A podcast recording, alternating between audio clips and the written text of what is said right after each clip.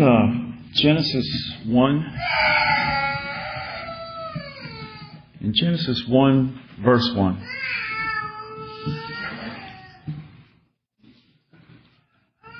It's a verse probably everybody knows. In the beginning, God created the heaven and the earth.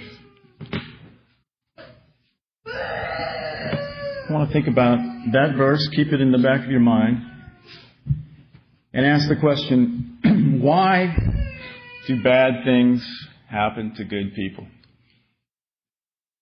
And in light of things like Sandy Hook, five year old children, and just recently, the Boston Marathon, people just standing watching a race, blown to bits and pieces. I mean, why? And, and two things, at least, we must understand and believe concerning evil. And first is all men are sinners. There is no such thing as the innocent native in the jungle. Okay? And the second thing that we've got to remember and believe concerning evil is that God is sovereign. Now that means God controls all things, even evil. God plans, God ordains, God controls, God determines, God predestines, and wills all things. All things. Now, concerning the notion that all men are sinners, King David says, There are none that doeth good. He says that in Psalm 14. And again, he says, They've all gone aside. They're all filthy. The Apostle Paul, later in the New Testament, he writes that all have sinned and come short of the glory of God. When, when Solomon was praying at the temple consecration or the temple dedication. Second Chronicles 6, he says, For there is no man which sinneth not. One of Job's friends, Eliphaz, the Temanite, he says, How much more abominable and filthy is man which drinketh iniquity like water. And then in Genesis, prior to the flood, we read, And God saw that the wickedness of man was great in the earth, and that every imagination of the thoughts of his heart was only evil continually. So one of the things we got to get rid of is the notion that there are good people. I know what people mean when they say that, and you know what they mean when we try to have a communication, dialogue, or trying to share with them on a relative scale what they're talking about, because they would look at something like a little five year old at an elementary school. But ultimately, when we give the truth, and, and, and this is our standard, the Word of God, there's no such thing as an innocent, you know, native a good person. And secondly, concerning God's sovereignty over evil. Now, we tend to be afraid of evil. I mean, Hollywood makes fortunes off of our fear of evil. Um, and that's because it looks random. You know, it looks out of control. I mean, it's just something by chance. Here you are, you're standing watching a marathon, and all of a sudden, Bam! Where did that come from? Just out of nowhere. Random. Chance. That's the way it appears to us. Evil just comes. And so there's that fear we have of it. And yet, the scriptures command us not to be fearful. Look at Isaiah 41. Keep your finger, Genesis. We'll, you can memorize it quickly. Genesis 1 1. But Isaiah 41:10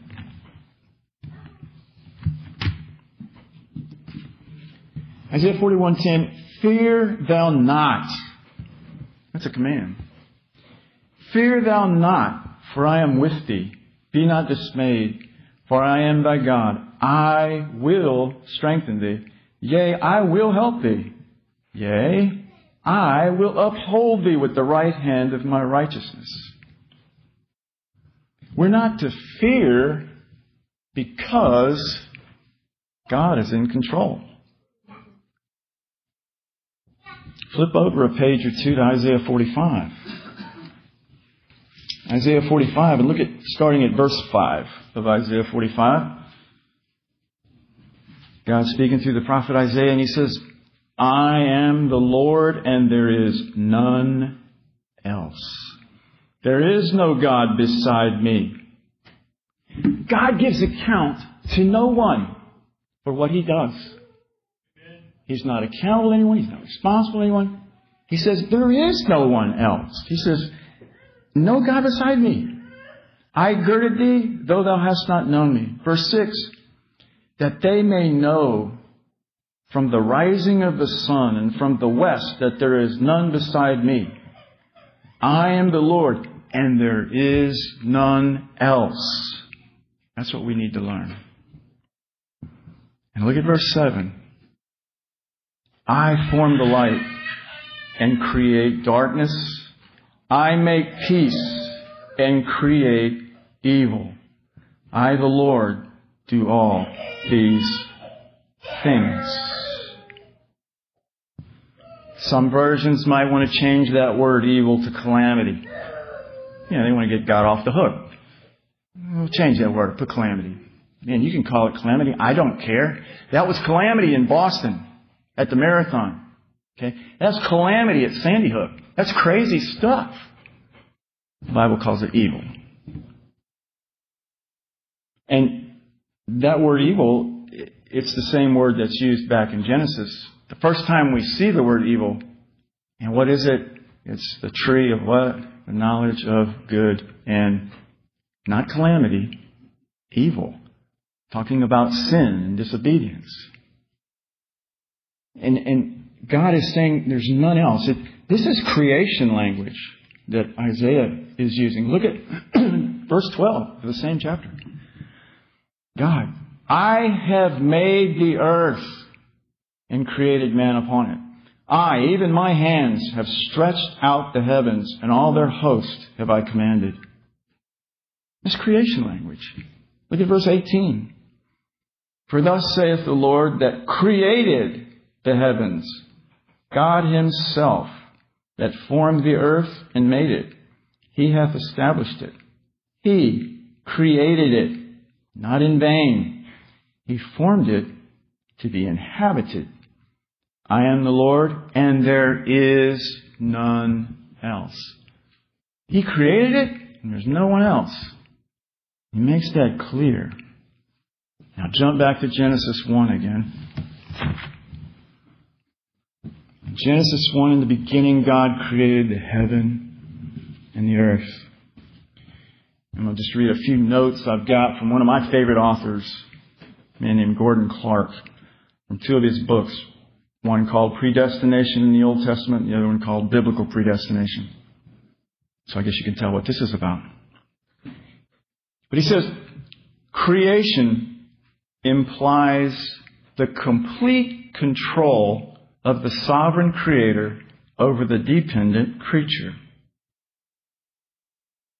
And guess what complete control is? Predestination. Think about it. What else can it be? There's no one else. Creation ex nihilo, that, that phrase that means out of nothing, implies Two things. First, there was no antecedent power to stimulate God. I know the Big Bang theories and all these physics theories, and they're always trying to look for the power behind the power behind that power that caused the Big Bang, and what was behind that power. God says there was nothing. There's no antecedent power before Him.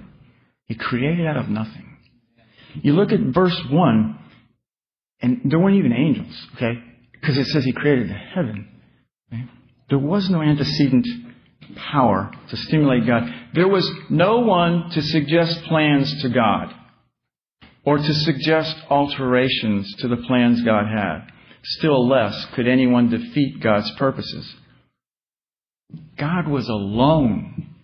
He could do as he pleased. Now, in the second place, after God created something, the thing had no authority to complain. Why hast thou made me thus? Do it. See, since God is the creator, he cannot be unjust. Whatever he does is right because he's God. He's the creator. There's no one behind him. There was no other power, nothing before him. He says over and over and over, we read in Isaiah, there is none else, none beside me. He's alone. God.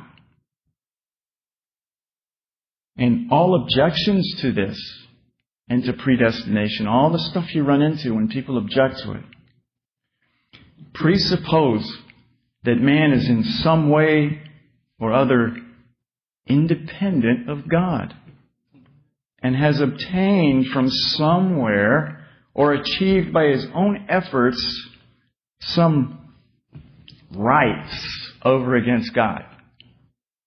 And you think about it, when people speak of free will, I, my question is, free from what? Free from God? It, it, it doesn't fly. Now, consider how this relates to Jesus Christ. In, God, in John's Gospel, in the first chapter, the first 18 verses, this is what some people call the prologue. It's like an introduction. Books, good books, you read books, they have introductions a lot of times. When John wrote his gospel, he set up an introduction, those first 18 verses, to tell you what he was going to be writing about. And the subject was Jesus Christ being God. That's what he lays out in first 18 verses. He says, I'm going to tell you through the rest of this gospel that this Jesus who I'm writing about is God. And he begins it with creation language. Look, look at it. I know you're all familiar with it, but look at it in John 1. John 1, verse 1. And he says, In the beginning was the Word, and the Word was with God, and the Word was God. So now he's told us what he's writing about, who he's writing about. The same was in the beginning with God. All things were made by him. And without him was not anything made that was made. And he goes on in the next few verses to tell us that he's talking about Jesus Christ. He's this God. He's this one that there is none beside, who's created all things, who is in control of all things. Paul does the same thing in, in uh, Colossians. Look at that in Colossians uh, chapter 1. He does the same thing. Verse 16, speaking of Jesus, he says, For by him were all things created that are in heaven and that are in earth, visible and invisible, whether they be thrones or dominions or principalities or powers. All things were created by him and for him. And he is before all things, and by him all things consist. So what does that mean for us? Well, if Christ be for us, who can be against us? This, this is simply just another way for us to look at Romans 8:28. What I'm saying here tonight, where Paul says that all things all things, just like what we've been saying, all things work together for good to them that love God. When he says all things, he means literally all things. Capital letters, bold, all things. Remember, Paul's not saying God comes in behind someone and cleans up a mess. Okay? And cleans up all this evil and turns it into good. No. We've already seen there is none else. Okay.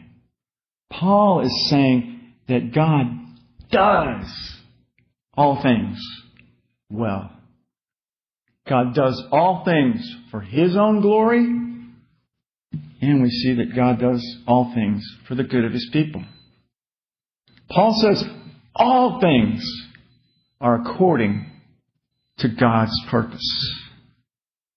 So, when we're tempted to complain, and if you're like me, that's often.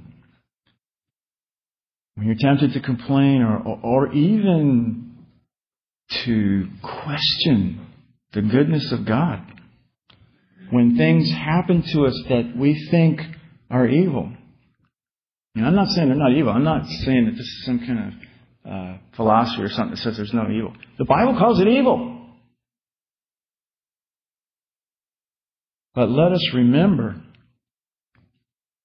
that we have a sovereign God who is working out things in our lives for His own glory, for our good, and according to His purpose. Let's pray. Father in heaven, we do thank you for this evening. I thank you, Lord, for being able to be here once again. Lord, when we look at things like this, the very command that you say, fear not, Lord, my, my knees are weak at these thoughts, Lord, to see the need to practice what I preach, to, to believe this, Father. We appeal to you even now, Lord, that you would help our unbelief. Cause us to trust you in all things. Cause us to believe in your good pleasure as you control all things. I pray, Father, now that you would give us eyes to see and ears to hear as our brother comes to, to preach the Word of God to us. We thank you and praise you in Jesus' name. Amen.